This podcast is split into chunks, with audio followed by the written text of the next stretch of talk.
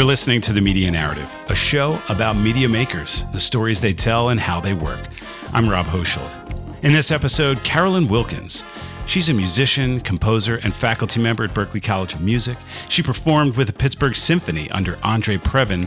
She also performed with Melba Moore, Nancy Wilson, Fifth Dimension, and many other great musicians. But on top of all that, not just a musician, but also the author of five books, two of them memoirs relating to her family history. I wanted to talk to her about what compelled her to write about her grandfather.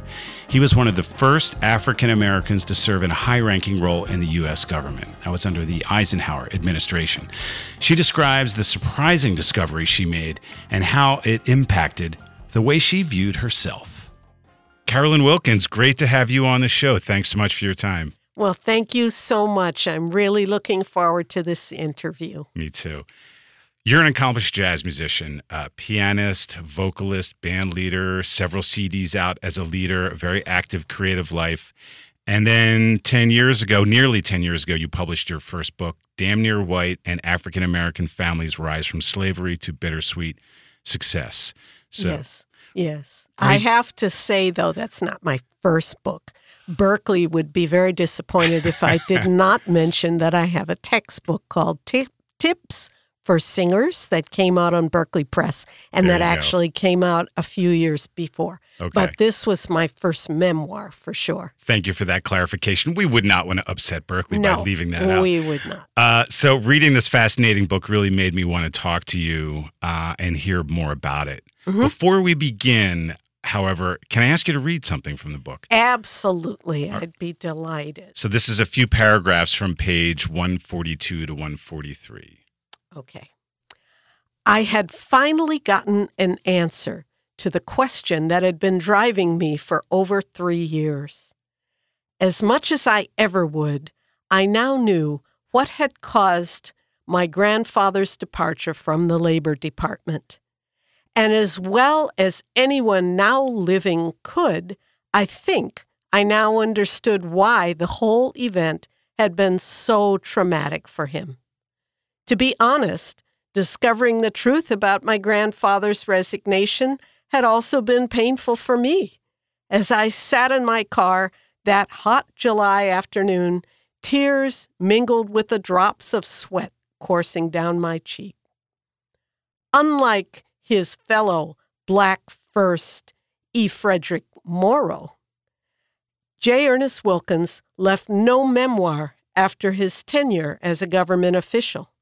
A tight lipped and reserved man, J. Ernest refused to discuss his resignation with the press. But in his quiet way, my grandfather had been a fighter.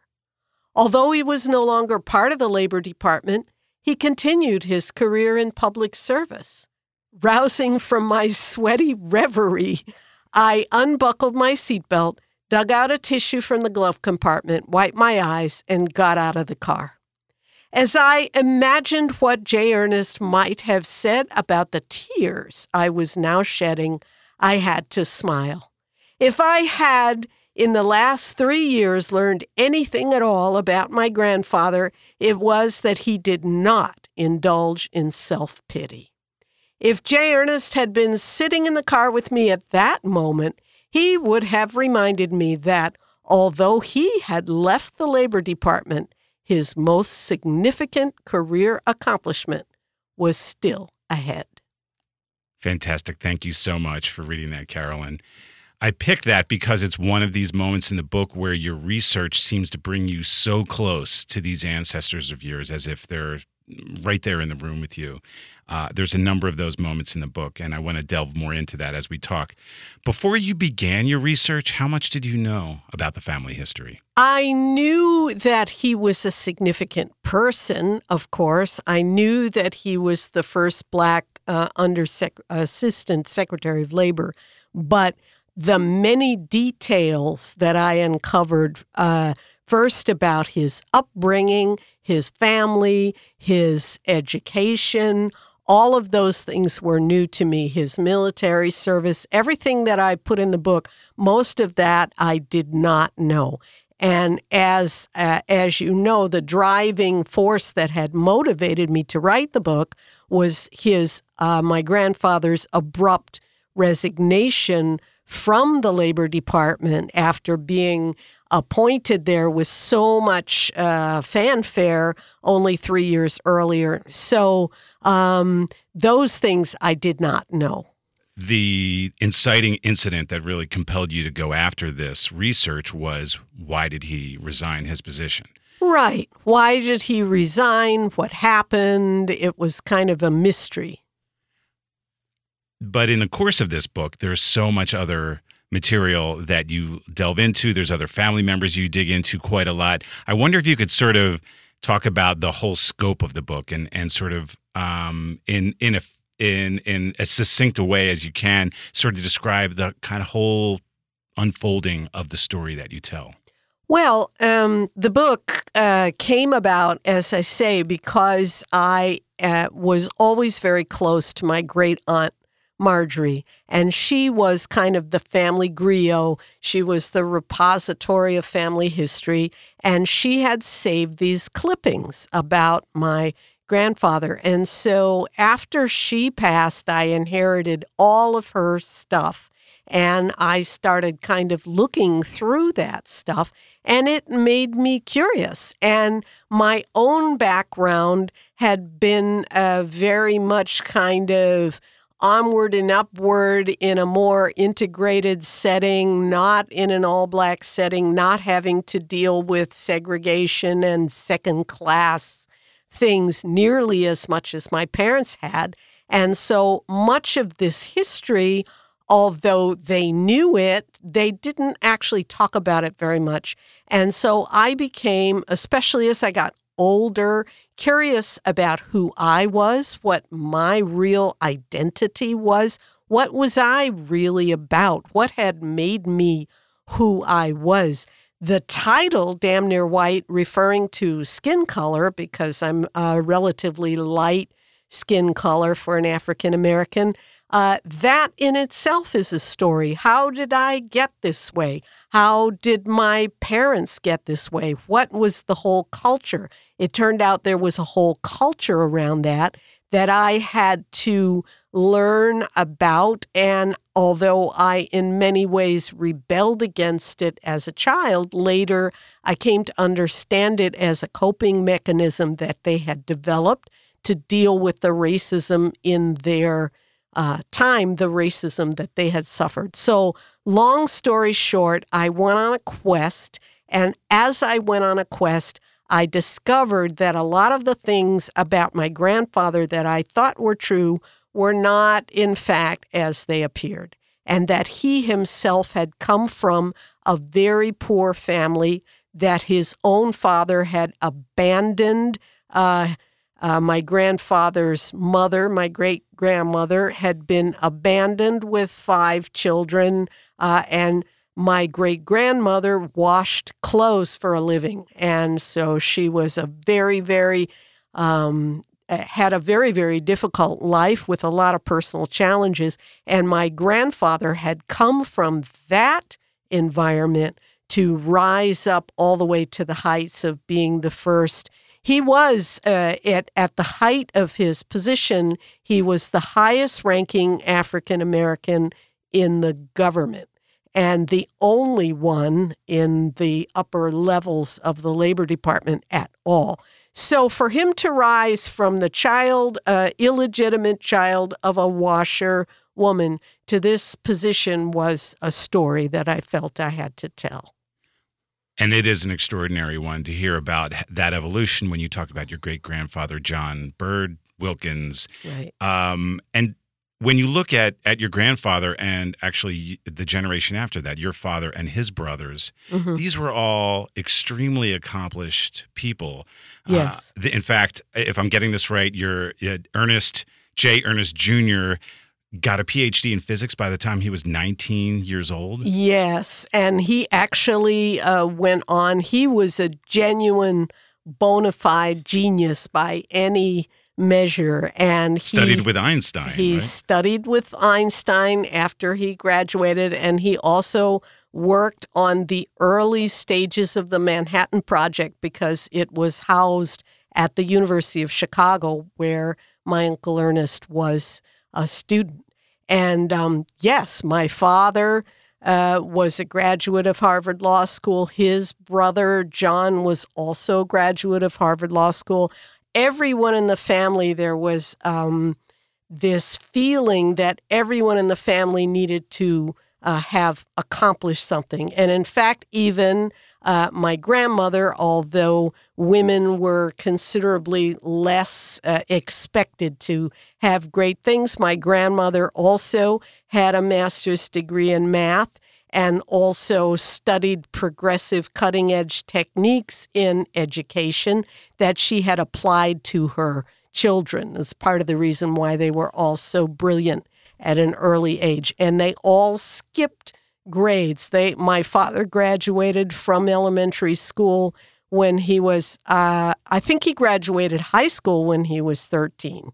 And wow. um, yeah, because he went to college when he was 14. They all were um, really pushed to to be as brilliant as they possibly could. So not only were they standouts in terms of their intellect and accomplishment, but uh, both your father and one of his brothers went to Harvard, uh, and so they were very much in the minority as African Americans. Absolutely, well. absolutely. Although Harvard, interestingly, um, has this weird tradition of African Americans who have attended there going all the way back into, I want to say the 1800s. I mm. might be wrong, but uh, it's a very interesting thing. It's never been a lot, um, but they have, of course, been extremely influential people, including, of course, our former president, Barack Obama. Right. Um, this is a tradition. He wasn't a standalone.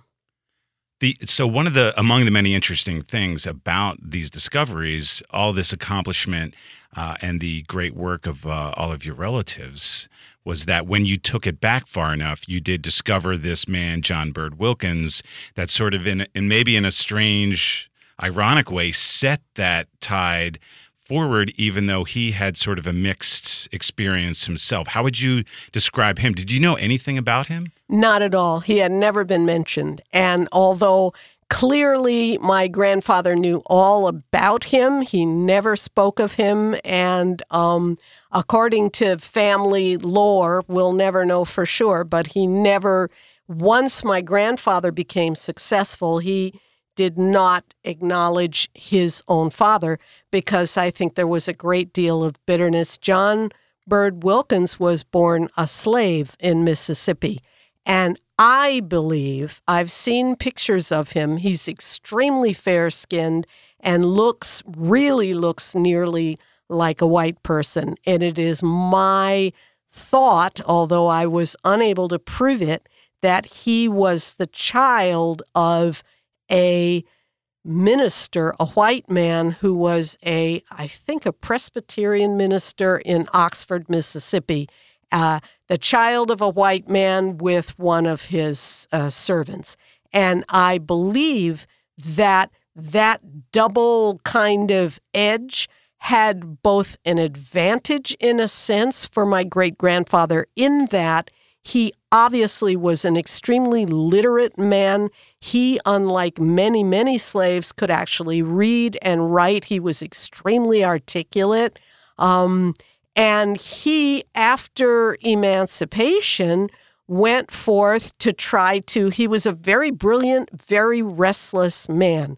Uh, and he tried many things. He was a newspaper writer. He was involved in uh, a couple of the African American newspapers of the day. He was a Baptist minister. He got frustrated with the Baptists because his mind was um, more sort of free thinking. For a while, he tried to join the uh, Unitarian church and he actually was involved with them a little bit. He was a very um, creative, very brilliant, free thinking man. He invented things. He has a patent for some kind of ad- agricultural gadget uh, mm-hmm. that he invented. Um, so clearly, my grandfather did get some of his academic brilliance and his his mental acuity from my great grandfather. However, my great grandfather was also a serial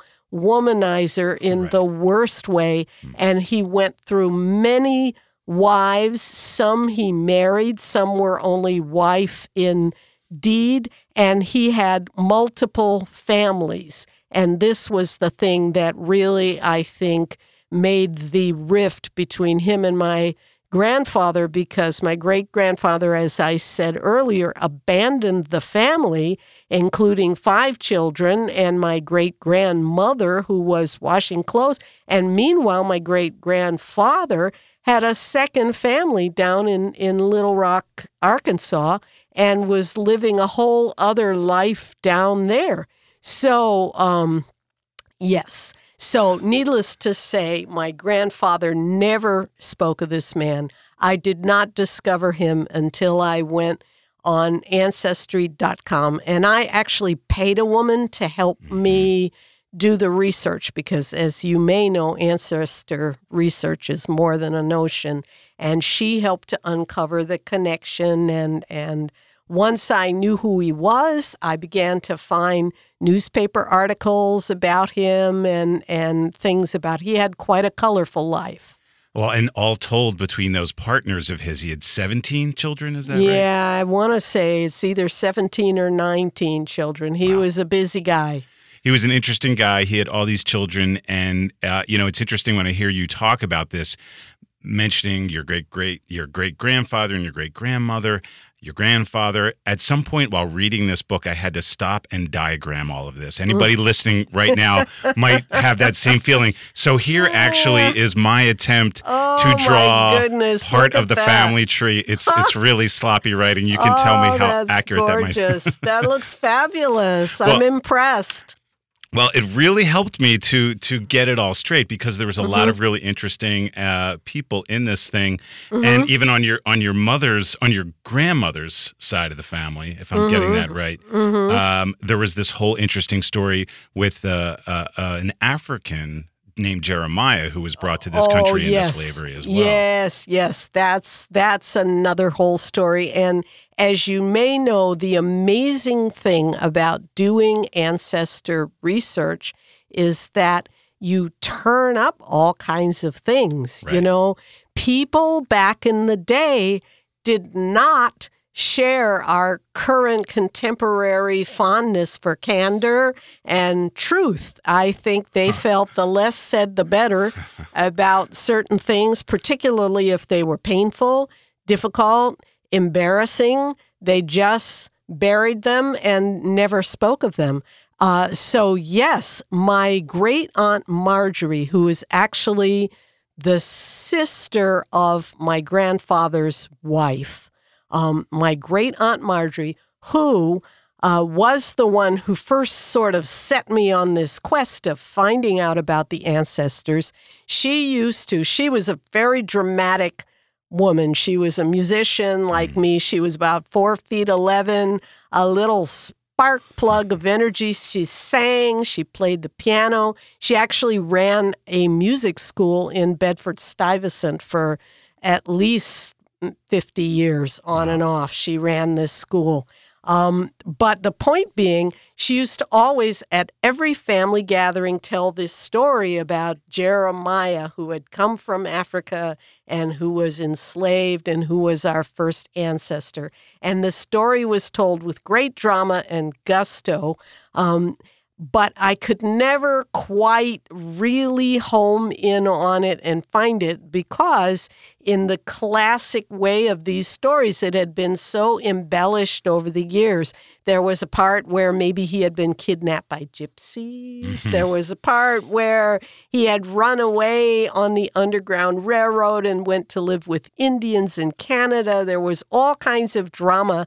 And actually, um, th- it was difficult to unearth where was the real person in that. But once again, my um, assistant or the woman that I paid uh, um, to, Mariah Cooper was her name, I paid her to help me research. She actually uncovered a great granddaughter of this Jeremiah. And it turned out that he was a real person and that this great granddaughter, who at the time I found her, I think was already in her 90s, had been telling this story. And she found me a little newspaper article that validated at least some of the things. No, he was not kidnapped by gypsies, but um, he had been a slave in Kentucky and he had purchased his own freedom uh, by making furniture. And then he had then also purchased the freedom of his wife and, and daughter and moved to Indiana. And it was a, just an incredible sense of connection that I got. I have to say that in the course of doing this book, I uncovered many, many relatives that I never knew I had and that I am now in touch with, including children who are related to uh, the raffish John Bird Wilkins through other various other women, uh, but now their grandchildren, great grandchildren, etc. I'm in touch with. And the children of this woman, Ethel Porter. So it's been an incredibly rewarding experience, actually. Yeah, in in the face of some fairly dark discoveries that you make, both about events and about the people in your own family. There are those moments of lightness when you have this discovery, and often when you have one of these discoveries, you sing that song by Sister Sledge as you celebrate. we are family. Right. And I have to say, if you had ever met my Aunt Marjorie, she's the one that started that. And you can picture her. She's four foot 11 and she would belt it out and then she would make us all sing it. And I don't think we ever learned actually the rest of the song. We would just Hmm. sing that little part. But yes, I, I learned a lot of amazing things about my family through this book. One category of the things you learned, you mentioned a few minutes ago, was how you sort of put together some things about yourself, how it helped you uncover some things about your identity, um, both um, you know as a light-skinned African American woman and and other attributes of your personality. Can you say anything about that? Did you identify in particular with any any new people you learned about and saw connections to who you are? Yes, I that's an excellent question. I will say for anyone out there who's writing a memoir, um, at first you set out thinking that it's all about the facts. I'm going to dig up the facts. I'm going to find out who these people were and all that. And yes, that's important. But in the end, I think what happens is that you're put on an inner journey because these people are part of you. Their story has affected you. You have been shaped and molded in ways that you did not even know were available. And certainly for me, um, as a light skinned African American and coming of age as I did at the very kind of beginning of the um, affirmative action era and all of this, there were many, many issues. There was a lot swirling around in those times. There was a lot of self identity for me that I was trying to sort through about who I was, about where I came from, uh, about the level of privilege in which I'd been raised, because of course my father was a Harvard graduate. At the same time, um, I was still, uh, I can remember vividly walking down the street in Chicago with my boyfriend and some random woman coming up and spitting on us, um, white woman, uh, and cursing some kind of curse in Polish. I don't even know what, but this was the climate of the times. Uh, sadly, it might still be the climate of the times, but we're not going to go into that discussion today. Fair enough. But yes, um, so for me to discover something about my family, my history, helped to root and ground me and help me to understand uh, who I was in a much deeper way than I had ever done before. you have worked most of your life as a musician um, and then you you turn to now you've written several books uh, after the music book. Then now there's been two memoirs and some mystery fiction as well, right? Yes. Uh, so one thing I wanted to ask you is, does the music side of your brain and personality has that had an influence over this writing and research side and vice versa? How do you see them interacting or complementing each other? Well, that's a great question. Uh, I would say it's really interesting because at first I felt that they were kind of two sides of the brain, right? The music, for me, maybe because I'd been doing it for so many years, felt very natural. And as a jazz musician, you're a lot of it is just kind of receiving uh, an impulse to play something and then having, God willing, the ability and the technique to be able to just put what you hear in your mind out into the world. Whereas for me, the writing, um, because I had not, uh, prior to writing this damn near white book, although I had written the textbook, a singing textbook is kind of one thing, but a memoir is a, a lot more uh, real writing. And at first, I found it uh, quite daunting because I had not written, you know, since high school. So mm-hmm. I had to go back and figure out how to make correct sentences and how to, and even in the passage that I just read you in my mind, I'm going, oh, I could have removed this word and I could have, you know, yeah. but. Uh, so the writing was a lot more conscious. I had to really focus in on it.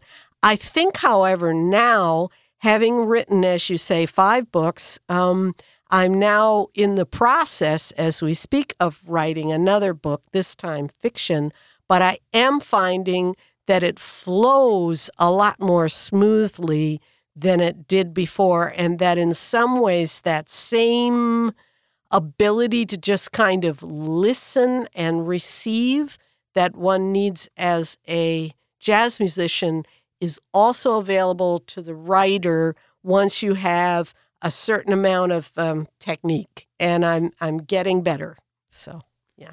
Uh, well, clearly, and uh, your your first effort out was uh, damn good yeah. as well, oh, uh, because you. I think it's a very clearly written story, despite its complexities. And I did create my family tree here to uh, help, or your family tree to help me get through it. Nice. But I, I, thought it was really well written, and and I, I, think it's really a great accomplishment and inspiring to me because I want to write a similar book about my family. Now, you didn't set out necessarily to write a book, is that right? You just really wanted to learn about these stories. That's right. I wanted to research. I was just super curious, but then the more I got into it, I really felt this is a story, and I thought if I don't write this story, which is probably the motivation for any of us that write books, because as you know, it's a whole lot of work. Yep. Um, but I really, I knew that if I did not write the story, no one would write it. My grandfather was famous in his time, but he's not famous now. And he might be worth a bio- biographical entry in some you know, a journal somewhere, but it wouldn't be the full story that I wanted to tell.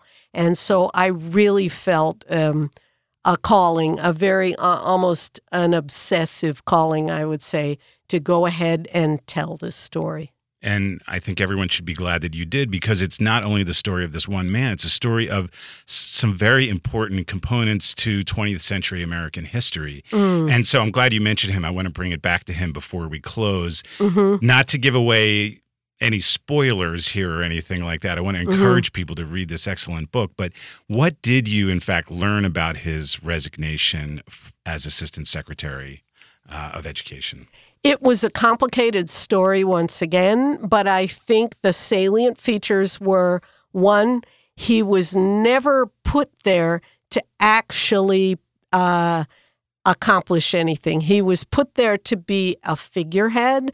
We were in the Cold War at the time. He was sent abroad to show the world that despite the lynchings and the civil rights turmoil and the segregation and all that, that somehow, despite all of that, America really was treating its citizens of color uh, fairly and that democracy was a good thing. Remember that at that time there was a thought that America would spread democracy throughout the world, and the big enemy was the communists.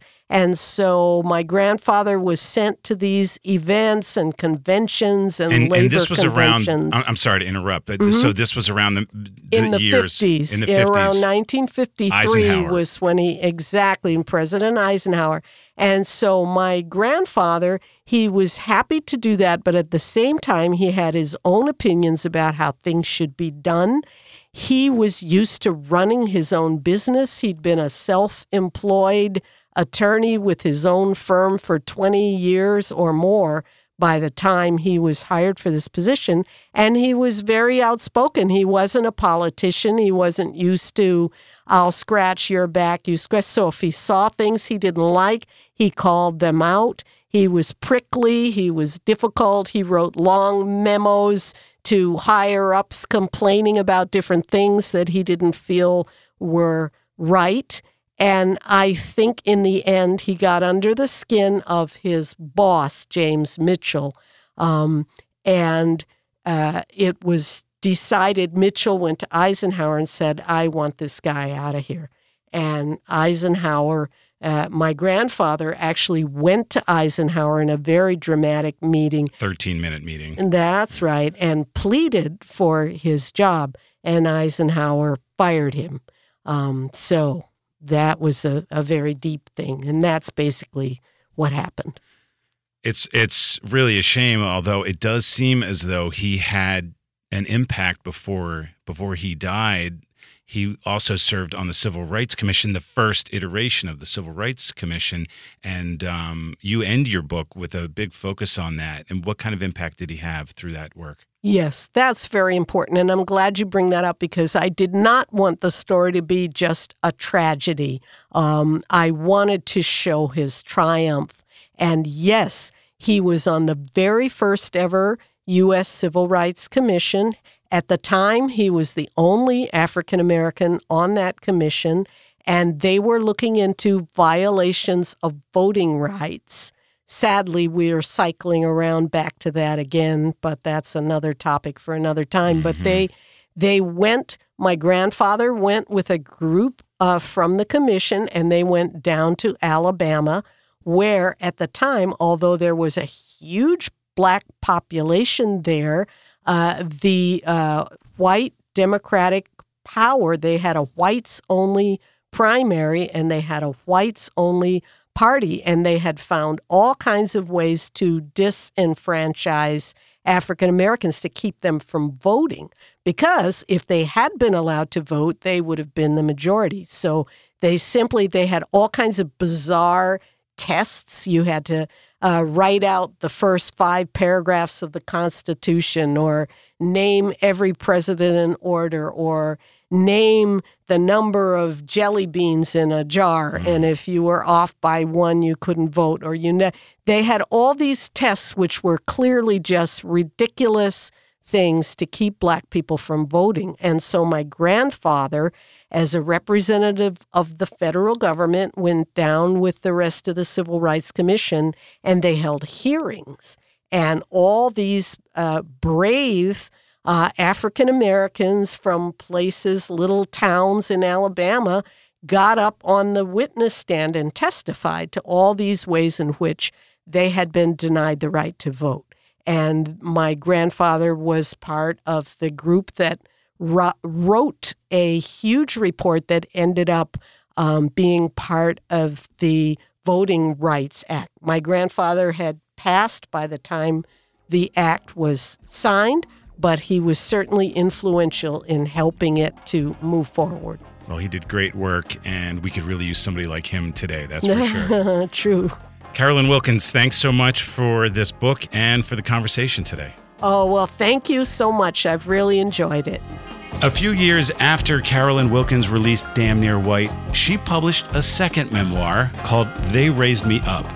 In that book, Carolyn writes about the challenges of being a single mom and a woman playing jazz, while weaving in stories about five women who inspired her through their own similar struggles. Learn more about Carolyn Wilkins at carolynwilkins.com. Show notes for this episode can be found along with links at themedianarrative.com. This episode was edited and mixed by Isaac Kotecki. Matt Jensen composed and recorded the theme music. Subscribe or listen to the Media Narrative at Apple Podcasts, Stitcher, Radio Public, Google Play, and many other podcast platforms where you find your podcasts. I'm Rob Hochschild. Thank you so much for listening.